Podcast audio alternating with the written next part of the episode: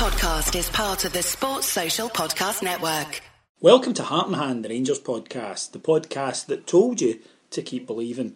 This week on Heart and Hand, well, we wondered if there was a gap between Rangers and Celtic. The question now is, can Celtic close it?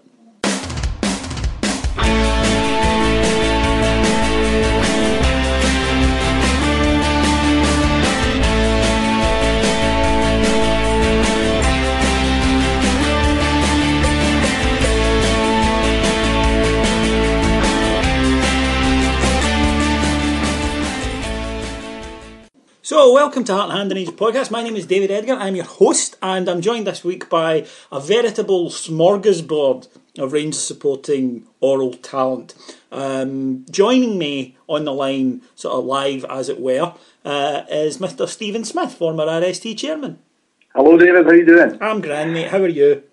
I'm really, really good. Okay. Sunny Oxfordshire. Yes, well, as we were saying before we came on air there, it's funny that Rangers fans are sort of walking about singing, you know, that kind of, why do birds suddenly appear? And just noticing the flowers and, you know, the colours, and the sun's even come out in Scotland. It's almost as if gods had been sort of hiding while everything was going on. You know me, I believe in an interventionist god, and I'm thinking that he might have been involved in sending the mole to the penalty spot for Rogic, but we'll come to that. We'll also be joined later in the show on pre-record, so we'll be getting the thoughts of Cammy Bell and Mark Dingwall. So we'll hear what they've got to say as well. I chatted to both of them to find out their thoughts earlier this week.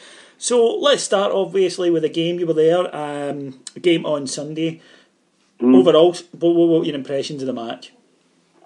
Well, I thought the thing that impressed me most of all, David, was the fact that we imposed our game on Celtic, who, when all said and done, laughably enough, are Scotland's champions. You know, we played the possession football, the pressing game, and, you know, looked to attack and push your fullbacks up, exactly the same way we have done all season since Warburton and Weir came. And I think that was the most impressive thing, is that the game went the way we wanted it to and to plan. So, I mean, I think that's the most satisfying aspect of it, as well as obviously winning it.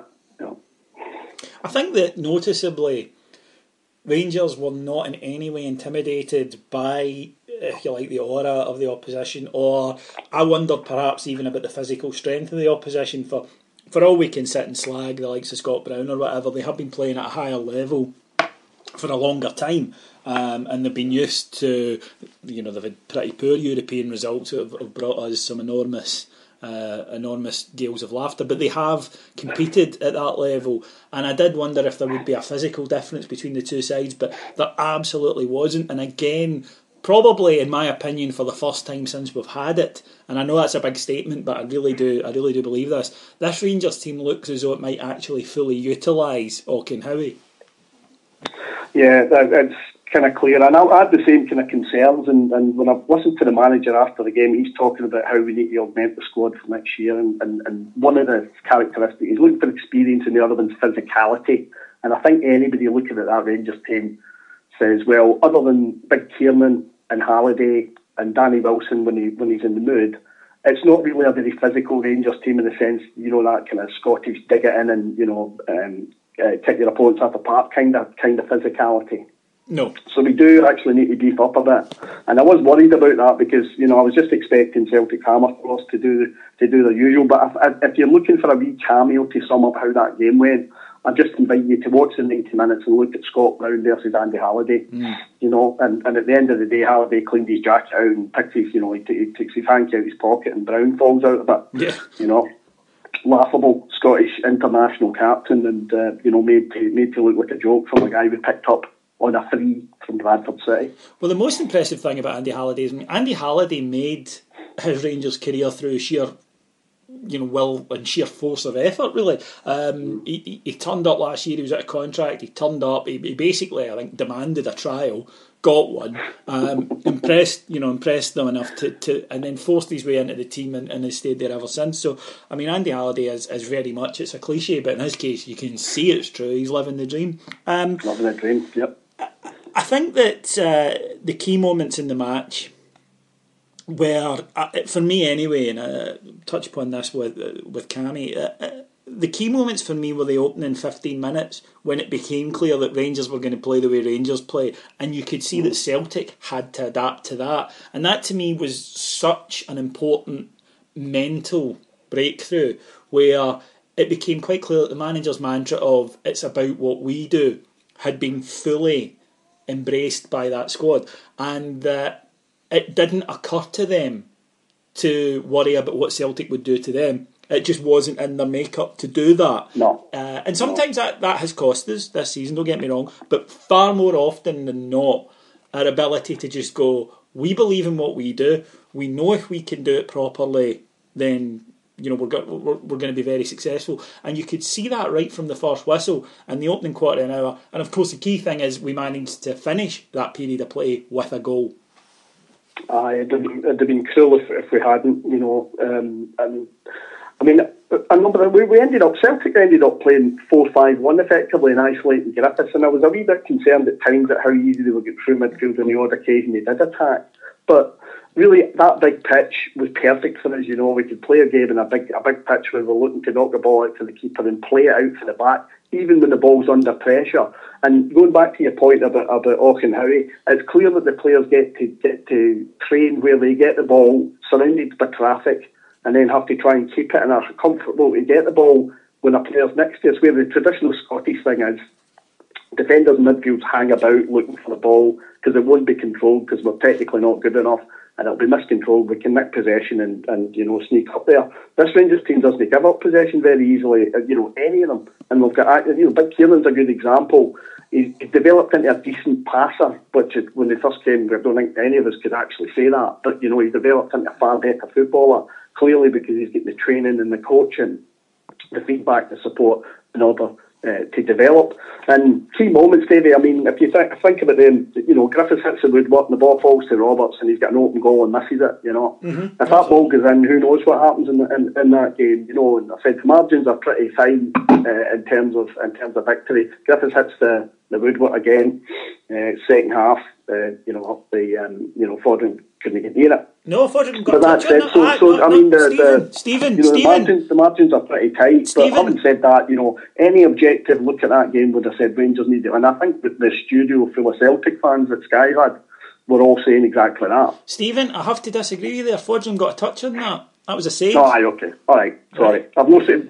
Something? This is a real pisser. Sorry, I shouldn't be swearing, but I'll swear anyway. Right. I haven't seen the game back. Oh, right, I've seen the game back 3 or 4 times. I've watched every replay show, so I can assure you, he got a touch in that. He earned a bit of luck of it coming off him and going back out. But no, you're absolutely right. And it's a measure of Lee Griffiths has got 37 goals this season now. Yeah, yes, the man looks as though somebody has set fire to a thumb and then put out said fire with a hammer. But 37 goals in any language, in any league, the guy is talented. And the fact that we reduced him to really 2 long-range efforts, one hitting the post and Roberts just scored, and then that one at the end, which, by the way, they took from 5 or 6 yards further forward from where the incident occurred. But, we won't go into that at the moment. Fine margins. We got the break with a throw-in, which is fine because Roy Aitken stole it in 1989.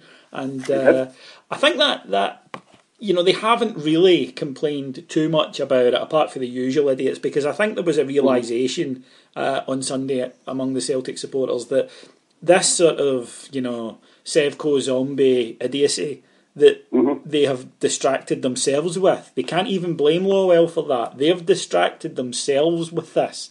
And not all Celtic supporters, and I don't want to... I know right now, we're enjoying being a wee bit of triumphalism and we've earned it, and certainly, I'm not telling anyone not to do it after what we've been through, but, the majority of Celtic fans are not like that. They're the quieter ones, they're not the idiots on social media. But these guys have set their agenda and they've allowed their club to atrophy to a terrible degree, to kind of the way that it happened under Murray with us for different reasons. And the result of that on Saturday was one team played with a freshness, with an effervescence. One support was utterly united behind their team. And I'd mentioned this on the pod that I thought that something that might work for us, and I think it did work for us, was there's a difference between turning up an expectation of, come on lads, we can do this, and an expectation of turning up and going, do you know what? You better not mess this up. And that was very clear that was what was coming down from their end, of just this anger and disbelief at what was happening. Whereas our guys, and you're right, we would have been, we'd have been satisfied with a performance, with something, a marker that said we can compete with you, even if we're not quite there yet. But to actually go in and get the victory, and I think, by common consent, a very deserved victory, I think was a justification of all the work that the manager has put in over the last year, and both the players and the fans have bought into that.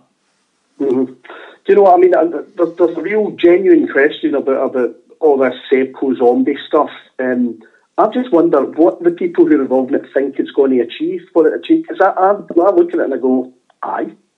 And I look at Rangers and Ibrox, and they're still there, Strip's still there, players still there, history intact, recognised all the judicial and legal authorities, not the footballing authorities. And I go, why are you going on with this? Because it's the flat earth society, it's having no effect. No. So you're just completely wasting the time. And I'm quite happy to let them waste their time in whatever way they want. I just genuinely think they haven't thought through about where it's actually leading. It's just displacement behaviour.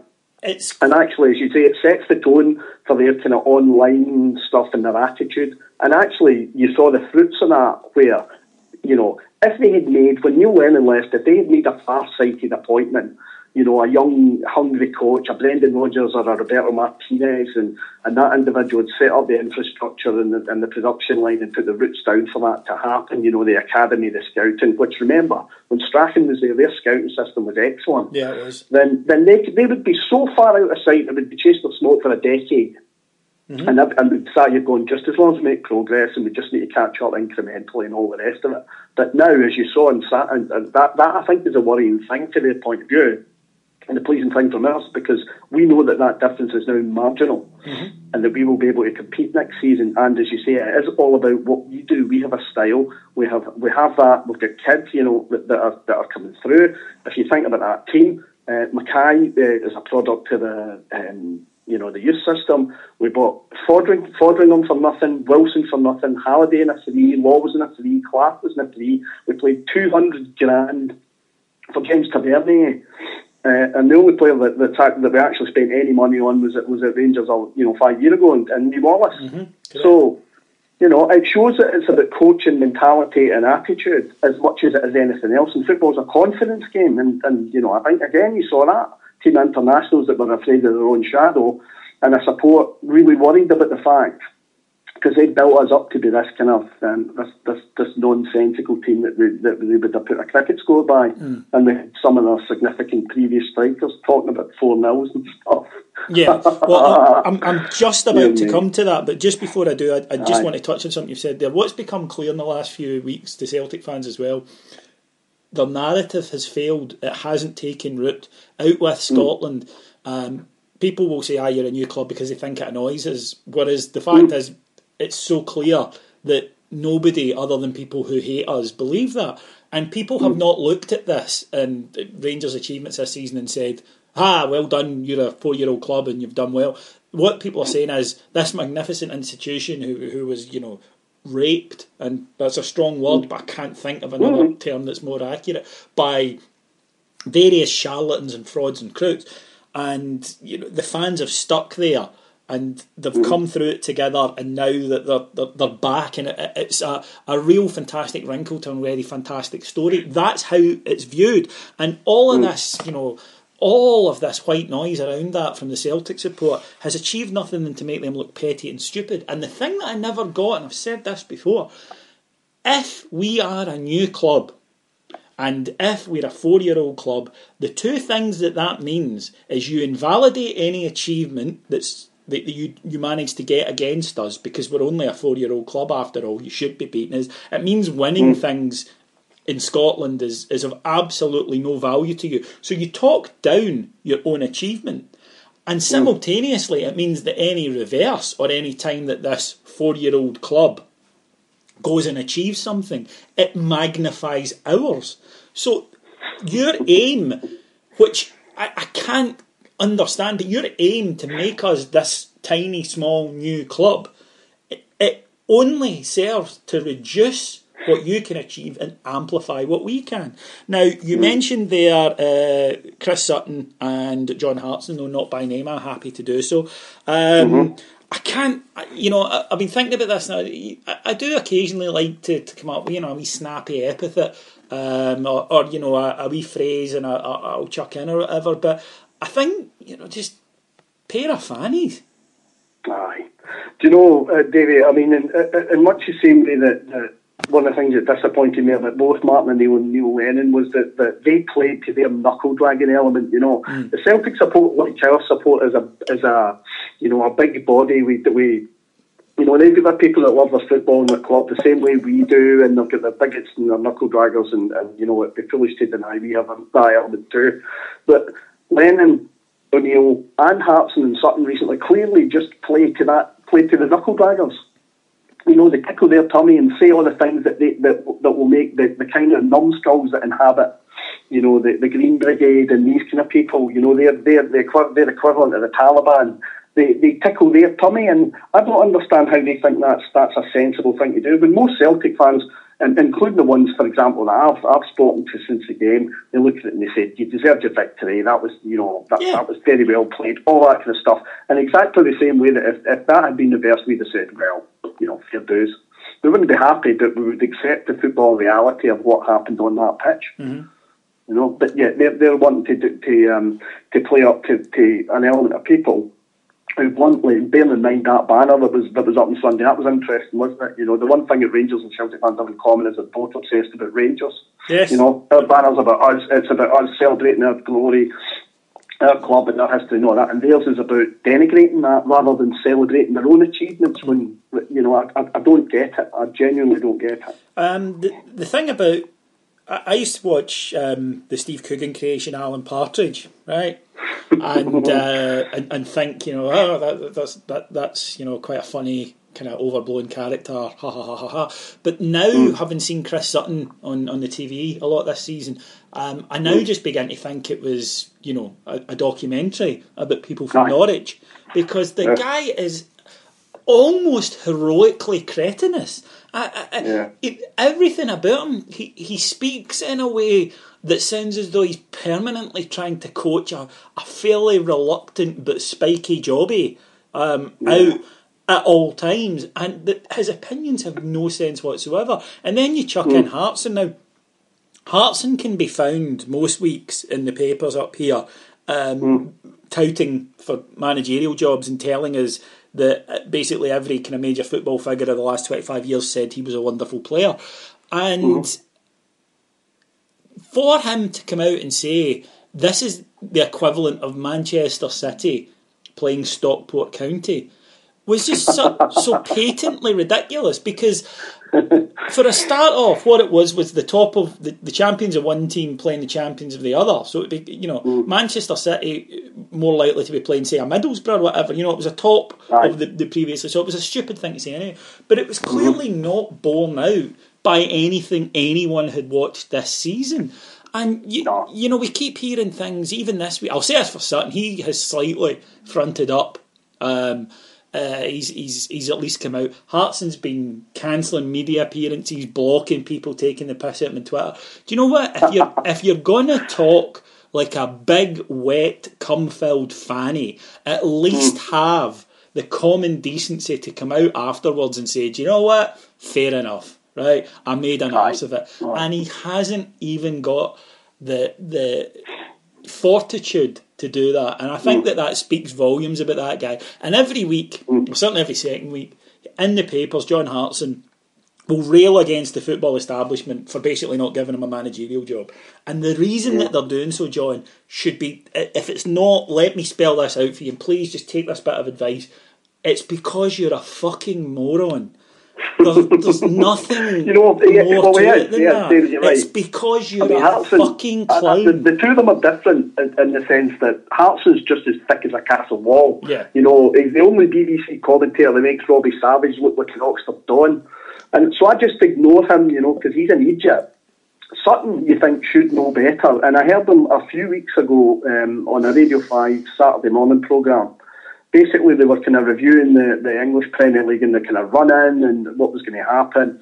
And he was absolutely vehement. Manchester City have got far too much to be out of this. They'll overtake Leicester City. You know, they've got Sergio Aguero, they've got strength and depth in their squad and all this kind of stuff, just basically ignoring the fact that even at that point, Leicester were that far ahead of them that they didn't have very much chance of getting anywhere close to them. Yeah. And it was rattling on and on and on. And then, no more than 10 days after that, I read a newspaper article that was going, yeah, well, I always had confidence in Leicester and stuff. Like, everybody's got this goldfish memory and forgot that a week and a half ago, Chris. You were just blethering on about Manchester City winning it. And it's kind of, I mean, he is intellectually and, I understand now, actually bankrupt. Mm. And actually, there's a nice wee metaphor for that cadre ex-Celtic players. Mm. I think that that's the case with that. I think that he's got Katie Hopkins syndrome in that he has controversial opinions to deadlines for money. You know, and it's amazing how his controversial opinion du jour happens to be what a newspaper wants him to have a controversial opinion on by that newspaper's deadline, in return for which he gets money. And, you know, I'm not going to go, everybody's got to make a living, and that if that's what you want to do, then go ahead and do it. If someone's willing to pay you to, as I say, look like a 6'2" tit, that's okay. But in Hartson's case, I think it is worse because to be given a platform to somebody who, frankly, I wouldn't trust with cutlery, I think is, you know, I think that says a lot about what newspapers in this country think about their readers. I really do. And then they wonder why they're dying. But anyway, we've kind of rattled on for a bit. We'll come back at the end for a wrap-up. But let's now go to hear the opinions, first of all, of the Livingston Lothario, and then from the deepest dungeon, Mark Dingwall.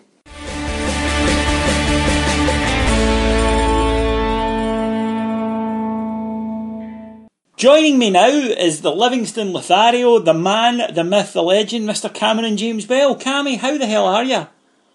David, how are you? Our communications have been terrible. We kept missing each other like a linesman missing a throw-in. We did indeed. And do you know the thing about it is, Cammy, we didn't just feel sorry for ourselves. What we did is we found a way to win. So if Cameron sounds a bit more distant this week, folk, than he usually does, it's because we've had to go old school and get him in on the phone.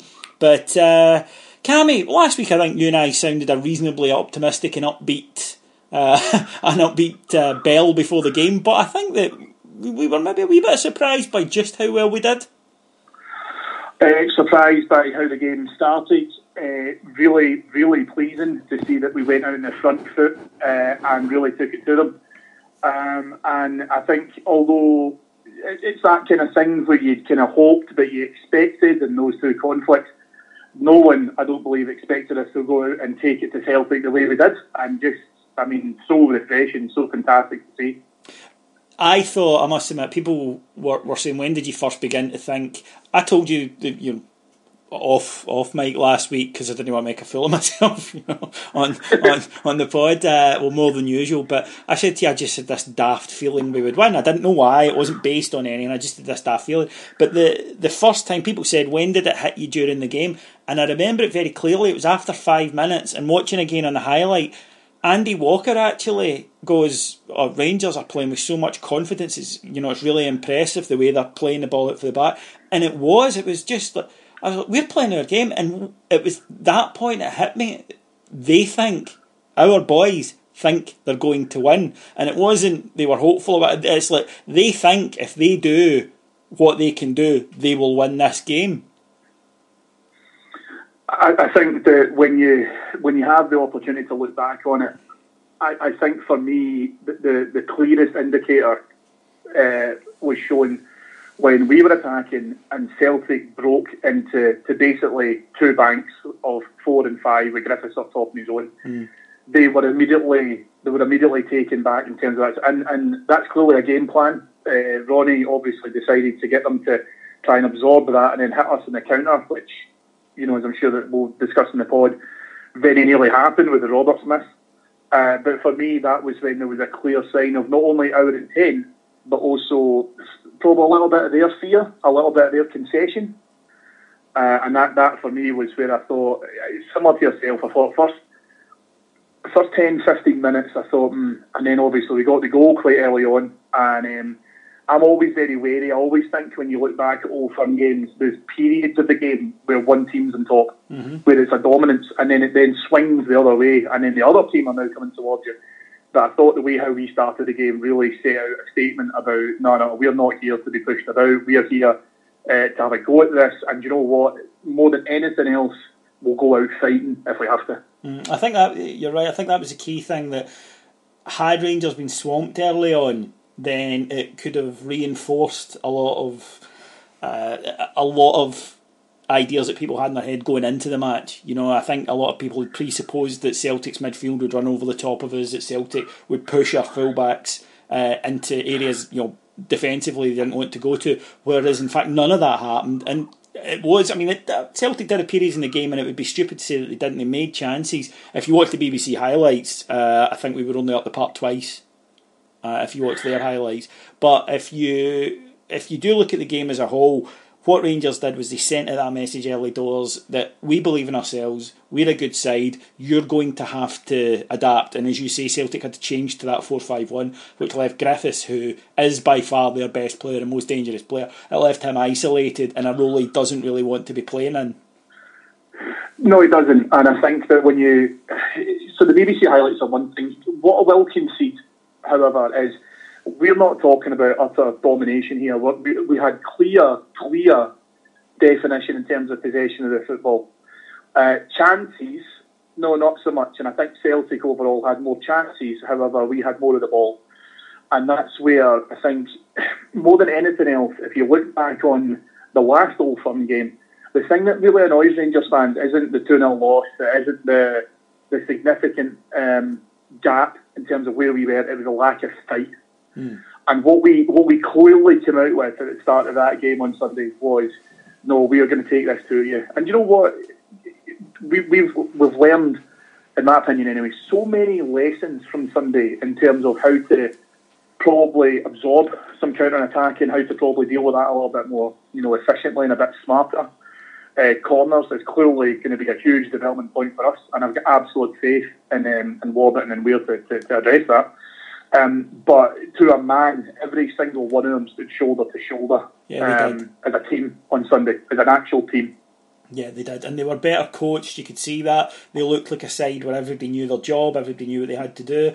Now, there may be times where we have a slight lack of quality, that the guys maybe just don't have the ability to do something, but you can't really get on to them for that, because all you can ask your players, and we've learned this, and we were, I think, a little bit spoiled before, but what we've learned the last few years is that the most you can really ever ask is 100% every game. Work hard in training every day, and hopefully you've got guys with ability that can push you to that extra level. But they gave everything they had, and if they lost, it wouldn't have been for the want of trying. Whereas last year, that team turned up knowing they were going to get beat, expecting to get beat. They got beat, and then they left. And that was what was most sickening for me last year, was that whereas on Sunday the boys just went, we're going to give this everything, we know we're a good side, we're going to do what we can. And I think that they got their reward. Yeah, they got a bit of luck with the Patrick Roberts miss. People have said the Griffiths one. I don't think that was luck, because Wes gets a touch. That's, to me, is a great save. The one where he goes through his legs? No, the one at the end where he tips Griffiths' shot onto the bar. No, he does, yeah, sorry, I beg your pardon. I'm confusing Foderingham and Savage. Yeah, so, no, you're right, he did get a touch in it. And in fairness, in the worst case scenario, if we had conceded that and it had went in, then I still think we were going to come away from that game saying, do you know what, we didn't really expect to get through, we had a good crack at it, and we still would have been probably reinvigorated at how much we took the fight to them. And that's the bottom line here. It's not the result. The result is absolute icing in the cake. But you've mentioned in the pod before, we've spoken about it before, where the last 4 years have absolutely reset and recalibrated our expectations of talent, of passion, of people who want to be there for that football club. And as I said to you before, that's really what we're looking for, because we've seen the other side of that coin. We saw it last year. However, now what we've been able to actually do is build on that. And yeah, you're right, we've got some skill in some areas. We could probably do with some more elsewhere. But overall, as I say to a man, we walked off that park deserved winners. Mm. Now, there was one other thing you were looking for from the game, and you called me afterwards because you got it. Because, folks, I'll let you into a secret. For Cammy, an Old Firm win is never complete if it's that Cammy doesn't want to beat them 4 or 5-0. An Old Firm win is only complete if there's something for them to moan about. So the throw-in leading to Barry Mackay's goal just made your day. That was your 6th number in the lottery coming up, wasn't it? I think, yeah, you're right. That was, yeah, I think that was my bonus ball, because what I really want...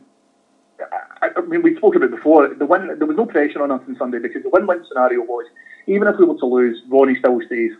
And as far as I'm concerned, I would really love him to be there next season. I think the way how things are kind of shaping up now, I don't think he's going to be. But had we lost and he had been there or whatever else as well, he would have put that as another feather in his cap. So the thing is, though, that what I really wanted was something for them to blame it on. A Masonic referee, some sort of absolutely horrendous decision, which was so blatant in a replay that, you know, there's no way any expectation could have been given that it would have been the wrong call.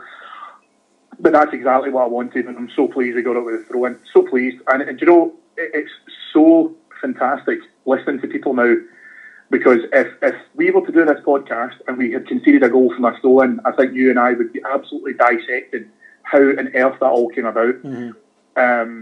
But in actual fact, it just makes it even funnier. The only thing that would have topped it for me would have been that, as I say, it hit Gordon on the back of the head on the way out, and then it would have been an OG, something like that. I wouldn't have cared. Some sort of Les Mottram off the stanchion, back in, and then, as I say, a Gordon OG. That just would have been even funnier. My dream Old Firm victory will happen one day, when from a corner, one of our players shoves one of their players, and as he falls, he heads the ball into the ref. It bounces off him and loops up into the goal. Right, that's it. And the guy was offside when he won the corner, and it wasn't a corner in the first place. It was a bad kick. And the referee celebrates as well. Yes, that's what we're after. But we'll get that one day, I'm sure. Now, just before I let you go, Cammy, we talked about the game, and obviously Scott and I will discuss the game in a bit more detail. But what did it mean to you Sunday? Because I think that it's okay to say that it was an epochal fixture for us. It's okay to say that it was mammoth, and, you know, Celtic fans saying, "Oh, these are going on." Like, well, you don't know what we've been through. You can't understand it unless you've experienced it. And it was an enormous victory for us, and it was a cathartic victory for us. What did you take from it? So, probably two things for me, David. When I think about probably the past and the future. So, I'm absolutely not going to downplay the achievement of winning the championship, because seasons are won and lost as a marathon. They're never overnight victories. Everyone knows that. Did I think that the championship was significantly weaker this season than it was last? Yes. But then at the same perspective, there's still decent enough teams in that division that could have caused us problems. We can all laugh at Hibs as much as they want, but as I say, we discussed quite a lot over the season that you know, it could have turned out very differently. The team may not have came together the way it has. Warburton's plans may not have you know, quite hit the ground as quickly as they had done, and all that as well.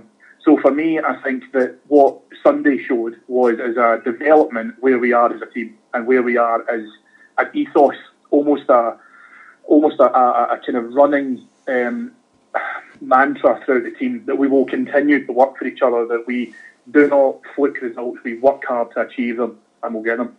From a future perspective, and I said this to you obviously when we spoke to each other after the game, there's also now a reason, and I'm not the most hugely optimistic of people, as you'll know, but I'm challenging people now, Rangers fans, Celtic fans, neutrals, doesn't matter who it is, to tell me sufficient reasons as to why we cannot challenge for the league next season. Now, I know that Rangers fans are hugely expectant. I know that we you know, we want the best, we demand the best. You know, second place is not good enough for Rangers. However, I think that there was a degree of that which was almost blind optimism, because we wanted to get back to that. We wanted to be back on, you know, the top level. And so we had said, you know, let's try and go up against Aberdeen, let's go and try out and go up against Celtic and Hearts, and let's try and, you know, make it show that. I don't see anything, having now played supposedly the best team in the country, to suggest to me as to why we cannot challenge for that league now. And that, for me, is the true statement of this season. Being able to compare this to previous seasons, especially last year, looking to where we are now, I'm just so full of optimism now. Not expectation, but optimism. Mm. And that, for me, is where it's so gratifying to actually see some of the hard work pay off, some of the commitment, some of the investment that those players have made in our club, and the fact that they now realise that they're on a journey. And in actual fact, top spot is very, very attainable. I totally agree. I'm looking forward to next season based on what I've seen, as opposed to just a sense of bravado. It's almost like a sense of entitlement. Yeah. Now, we know that Rangers fans will feel like that. As soon as we get back into the top flight, Rangers fans, they say, you know, it's a legacy. We do not expect to sit second best. You know, you sit second in the league. That's not good enough. So we understand that. However, these things take gradual time, etc. Yeah, so, if we don't win the league the first year, but we compete, now what I expect to see is, in actual fact, we can do that hopefully a lot quicker, depending on, as you said beforehand, maintaining some of those players, potentially improving some of those areas. Keeping Warburton, for me, is key. Oh yeah, absolutely. However, I think that we're on a journey that, in actual fact, the end might be much closer than a lot of us originally thought. Yep, agreed. Cammy, thank you very much, my friend. David, it's always a pleasure.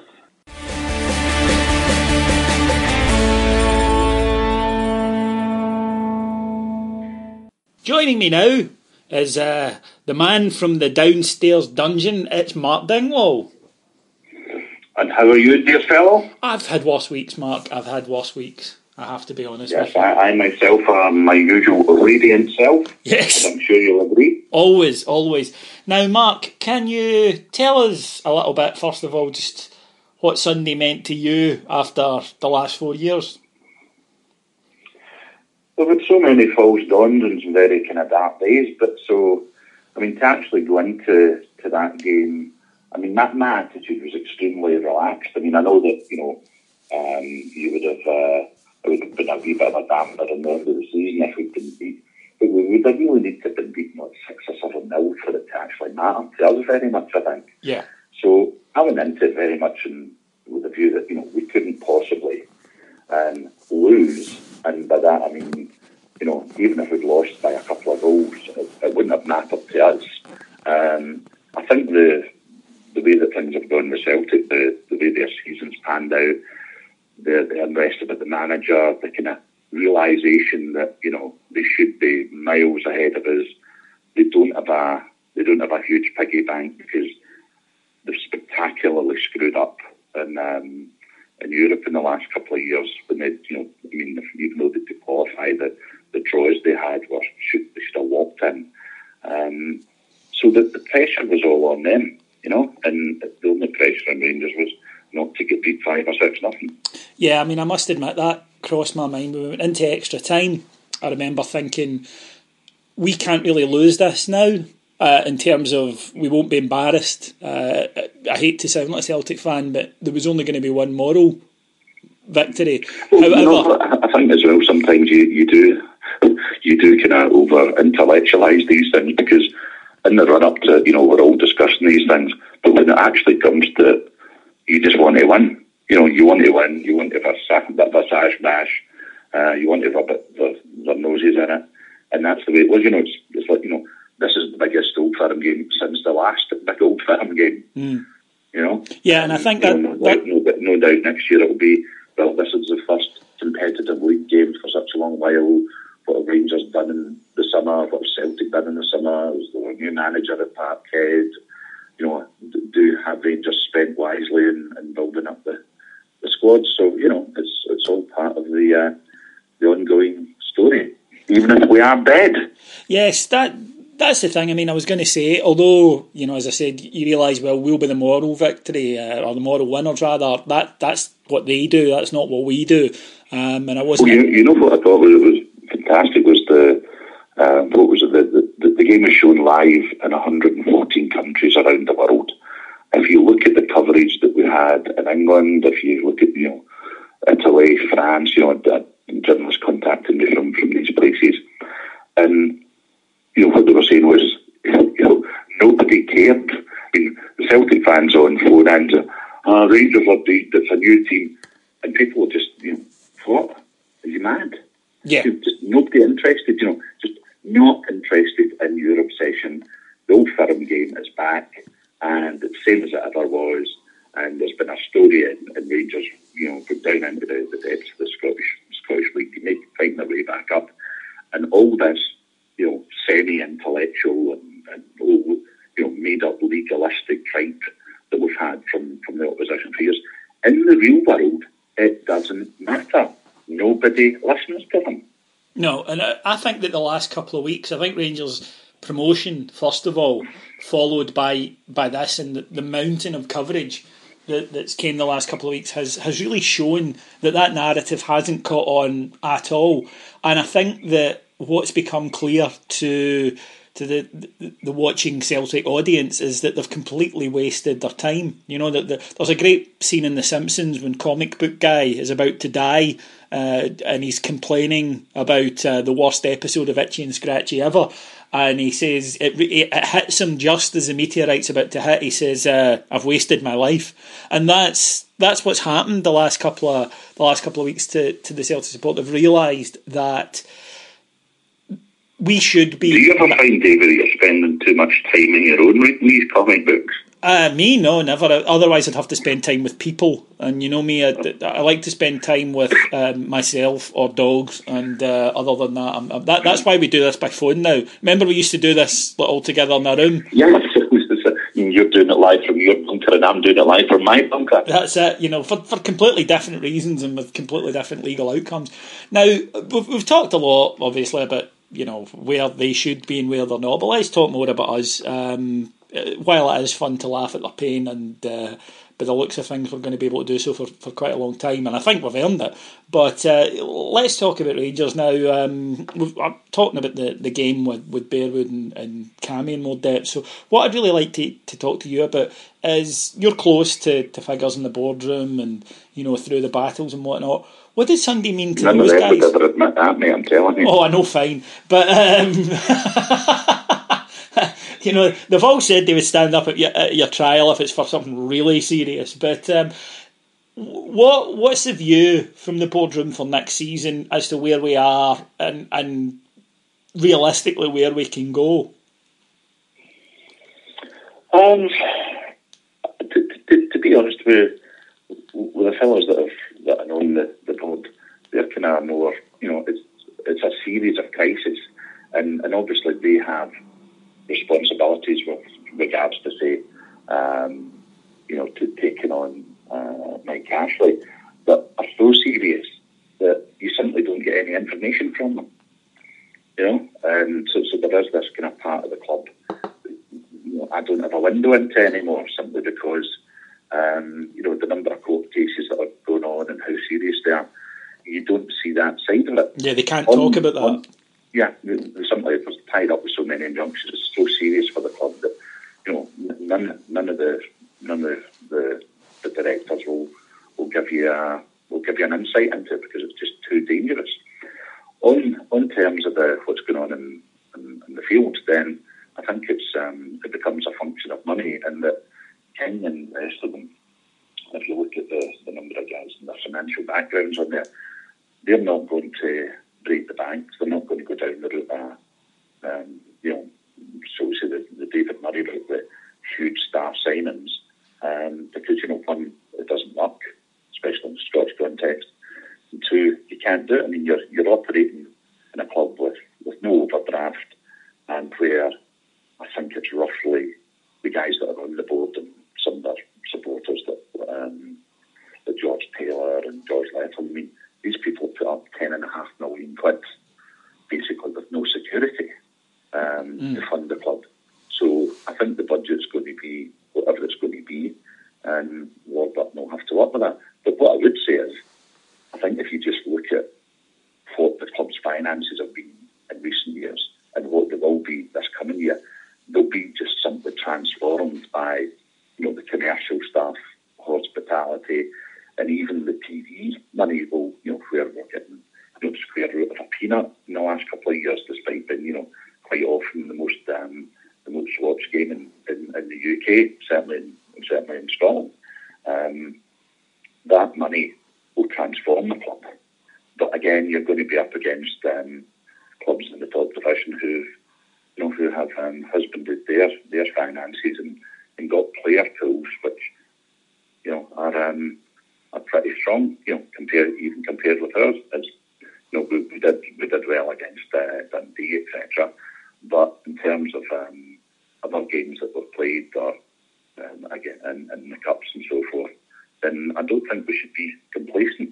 Certainly that should be particularly, you know, not this season but last season. We should learn from that complacency can be extremely dangerous. What's the key thing Rangers fans can do going forward, Mark, to support the club? Because obviously there's, as you mentioned, there are a number of court cases, there's a whole spectre of Ashley and whatnot. This summer, how can Rangers fans play their part? Well, I think the simplest thing they can do is to buy season tickets or to buy match tickets and go regularly to the game. I mean, personally, I wouldn't pay for buying anything out the Ranger shops until the problem was actually solved. But if you look at every year with Rangers, the season ticket sales is the most important financial event in the club's year. You know, that's really, you know, you're getting money in for a product that you don't have to really deliver until the final part of it, until 10 months later. It really is vital for the club to have those sales, and I think they probably will hit the 40,000 mark. I think it could be the feel-good factor. We're back to the top division. The season we've had this year, the whole kind of magic that's been up the Warburton and Weir, I think we could be hitting the 40,000 quite easily. What will the prices be? I don't know. I don't think they'll just do, it's a percentage rate or compare them to Celtic. I would say they would probably put them back to what the price was when we were last in the top flight. Right. I think that would make sense, and it would be good PR. Certainly, that's what I've been. As I say, I don't have any particular insight into the board's thinking, because I simply don't ask some of these questions anymore because I don't want to embarrass people, and also I just don't get the answer. But you know, from time to time, I do fire off a wee note saying, I think this is a good idea, and have a look at that. And so that would certainly be from my judgment of the punters. I think if you went back to the prices we last paid, people would realise, yeah, the club needs that. It is a bit of a hike, but it's not unreasonable. No, I don't think so. And I think, as you say, the fans are very willing, especially when there are limited avenues for us to go down in terms of putting money into the club. Right, Mark, if people want to hear more from you, or rather, if people want to go and post an opinion and then be banned for it, where should they go on the World Wide Web? Well, if they wish to make a fleeting visit to my website at followfollow.com, then, you know, we welcome all opinions, but most of them will, of course, be banned unless they agree with me. Thank you very much, Big Man.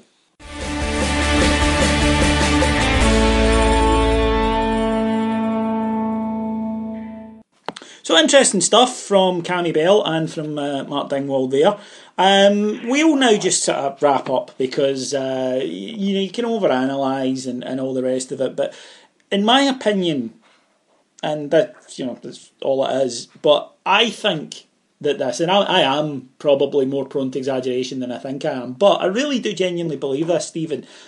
To me, that is the greatest Old Firm victory of all time, and will never be beaten, and I'll tell you why. Because never again, realistically, although if the last 5 years have taught us anything, it's never count your chickens. But well, you know what I mean. But if the last 5 years have taught, even if they have taught us that, let's put that to one side. Never again will Rangers and Celtic face each other as teams from different divisions. Yes. And therefore, Celtic will never ever. This has been almost forgotten. Well, it wasn't in the build-up. It's funny how it's been forgotten in the post-match. But we are, despite, you know, the club, the history, the fans, the stature, all the rest of it, we are a championship side. Mm. And they are the Premier League champions and Premier League champions-elect. And they lost to us. And they will never, ever be able to replicate that feat, ever. No, at the moment it's all pretty sore, and there's obviously been all the media hype around the fact that, oh, you know, it's a game again, which is interesting. Bear in mind, you know, almost everybody outside that little bubble you were talking about were saying the Old Firm are back, and you know, I don't like the Old Firm as a term because it associates us with a club I want nothing to do with.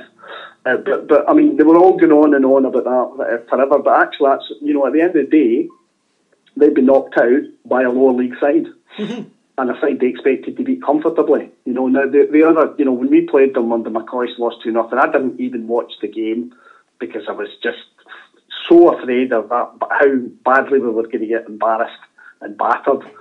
But and the fact it was 2-0, I'm like, well, that could have been a lot worse. And I think most Rangers fans I spoke to would have thought, well, you know, as long as we give a good account of ourselves today, and at the end of full time, if we'd lost it in penalties, it would have been sore, but we would have thought, well, we played really well, and you know, on another day could have played that game, deserved a victory, and c'est la vie. But at the moment, Davey, we are living, as to use your phrase, rent free in their heads. Mm. You know, there is no doubt they're looking over their shoulders next year and going, if they strengthen on the basis of what the progress have made in the last, what are they going to look like when we play them? And they've had a decent pre-season, and they make some decent sign-ins, and they have to get a new manager, and that manager will have to be funded, that squad will have to be cleared out. You know, all of a sudden, it changes the paradigm entirely, and they must be really sweating. They must be. I would be in their position. No, yeah, absolutely, because they need to gut their squad and start again, and we don't. We need to add. Now, admittedly, they've got some talent there that is better than us. Some, and I think Sunday proved that. Some, not as much as they thought they had. Whereas we need to add, and we're already going to chuck into that team. I mean, you won't be able to persuade me that Forrester, O'Halloran, and especially Waghorn wouldn't have made a hell of a difference on Sunday. No. So, no. You know, the fact is that we've got players to come in, and then there's the boys from Accrington, there's a couple of other players, we'll probably have another 4 or 5 signings. It's healthy and it's fun. The manager's in place, the team ethos is in place. We're starting in a pretty good position, whereas they're going to have to rip it up and start again. And that gives us the advantage for next season. And I've said before, do you know what, see if we don't win the league in our first year back, well, boo-hoo, so long as we're giving a good account of ourselves and we're progressing.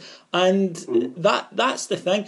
Eventually, their worst nightmare, and that was just a taste for it on Saturday, that was almost like a trailer. Their worst nightmare is us winning the league, and they know it's going to happen. That's the thing, at the back of their minds they know, because they're never, you know, no matter, even if they gubbed us 5-0 there, they're not going to win the league every year in perpetuity. At some point we will win the league, it's just going to happen, they'll have a bad side or whatever, right? And they know it's coming, and when it comes it is absolutely going to fry their minds. There's going to be like the amount of immolation that will happen in that club will be hilarious. Yeah, because I mean the difference between us, David, that's the thing. You know, in 1989 when Rangers signed Maurice Johnson, it showed to me, previously I had thought we were two, you know, both sides of the same coin, and you know, for the same kind of stock and all that, and the same, basically same kind of attitudes and stuff. What that told me, and it's been reinforced a number of times ever since, you know, exemplified by their T-shirts. Whenever they won, you know, under O'Neill, it was all about beating Celtic. Sorry, Celtic beat Rangers, no excuses, and 10 in a row with a 0 scored out, and that being a Rangers test. All that stuff, utterly obsessed by us, and beating us is what they exist for. Whereas we exist to win and to be as good as we can be. And the glory for me, actually, at the moment is we have a manager and a managerial team and players who are committed to that in the same way we are. You know, the bond between the fans has never been stronger. We've got people in the boardroom that we know are genuine, care about the club the way we do. And we've got people who run the right way. Rangers are good to watch. We play good attacking football. We're creative, we're progressive. We don't try and kick people off the park. It's, to a neutral watching Rangers Football Club, it's a fantastic experience. And that analogy between the two periods, you know, where basically under David Murray's stewardship, we fell asleep at the wheel and let Celtic catch us up in the mid to late 90s. They've done exactly that, you know, that with that manager who they thought was a kind of Norwegian Jose Mourinho, and you know, it's not exactly turned out. It's turned out to be a cut price Steve McLaren they've ended up with. And he's done absolutely nothing. And that board's been happy to do it, and there's a real internal war going on in there. So we're positioned really, really well to go ahead. But it's about, again, to go back to something you said, it's about what we do, right? It's about what we do. It ain't about what they do. I don't care about them ultimately. No, absolutely. So, yeah, all in all, a pretty good week to be a Bear, I would say. So, Mr. Stephen Smith, thank you very much for joining us, and we will talk to you again soon. All right, comrade. Have a good time. Enjoy yourselves, and let's enjoy pre-season as well.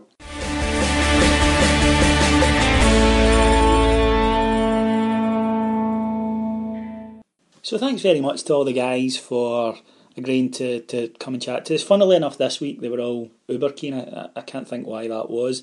Shout out to Big Scott, who will be back soon. He's just got a few things he needs to attend to at the moment, so we're thinking of Big Man, but I know he was happy on Sunday as well. A few housekeeping things. If you want to tell us what you think, and if you want to even just share your joy, then you can get in touch with us. It's on Twitter, first of all. You'll find us at Ibrox Rocks, that's ROCKS. You'll find me, and you can also talk to Scott at Scott Heart Hand, and Cammy at Beat That Beat. You can also go and talk to us on Facebook, where it's just search for Heart and Hand, the Rangers podcast, or you can email us at ibroxrocks@playbackmedia.co.uk. All that remains for me to do is to thank our executive producers in London, Mr. Mike Lee and Mr. Paul Myers.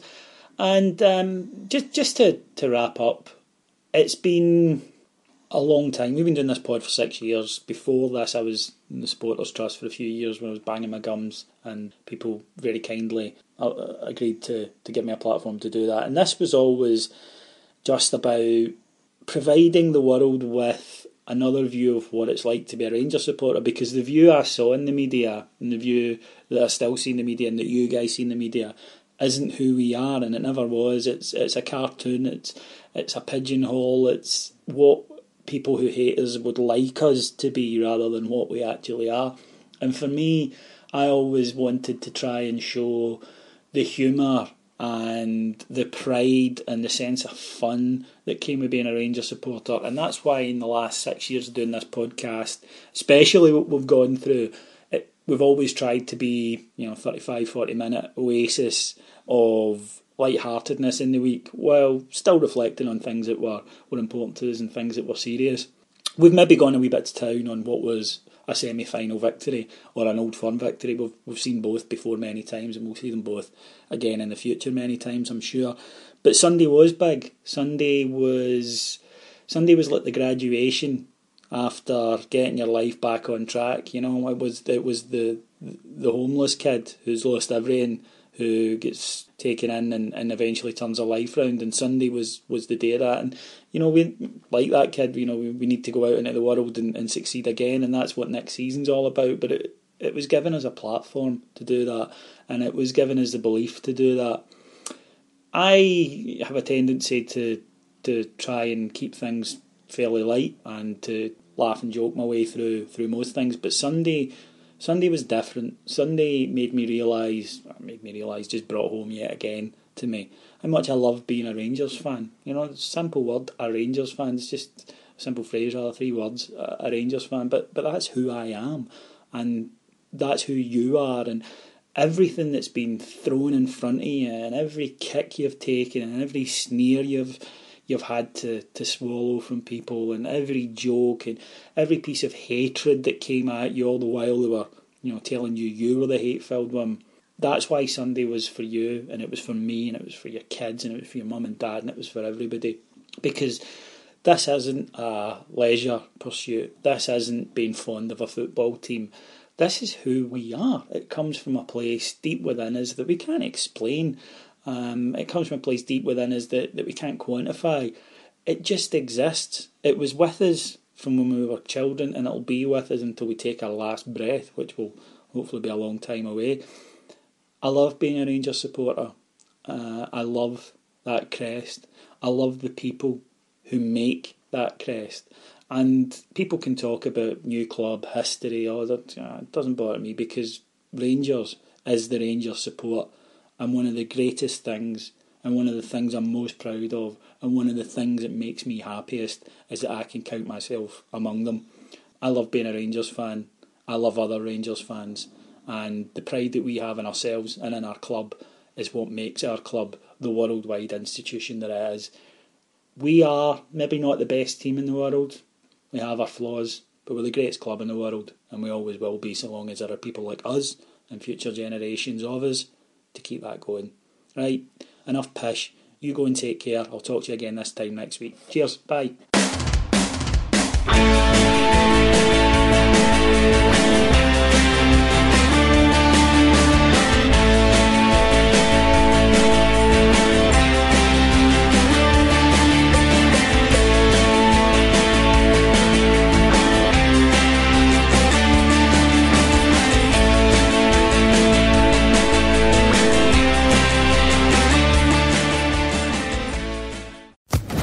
Social Podcast Network.